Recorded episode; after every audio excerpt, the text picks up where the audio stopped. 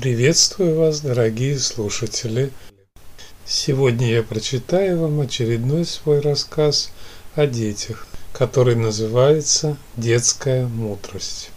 Младший трехлетний братишка Максимка бьет старшего брата Кирюшу. Старший брат Кирюша просто защищается и не делает попыток отбиться.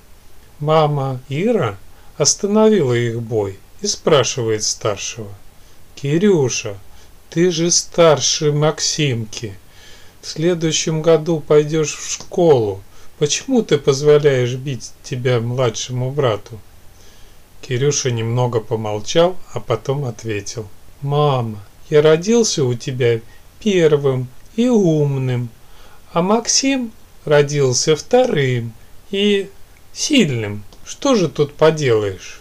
Вот какой мудрый мальчик. До новых встреч, друзья!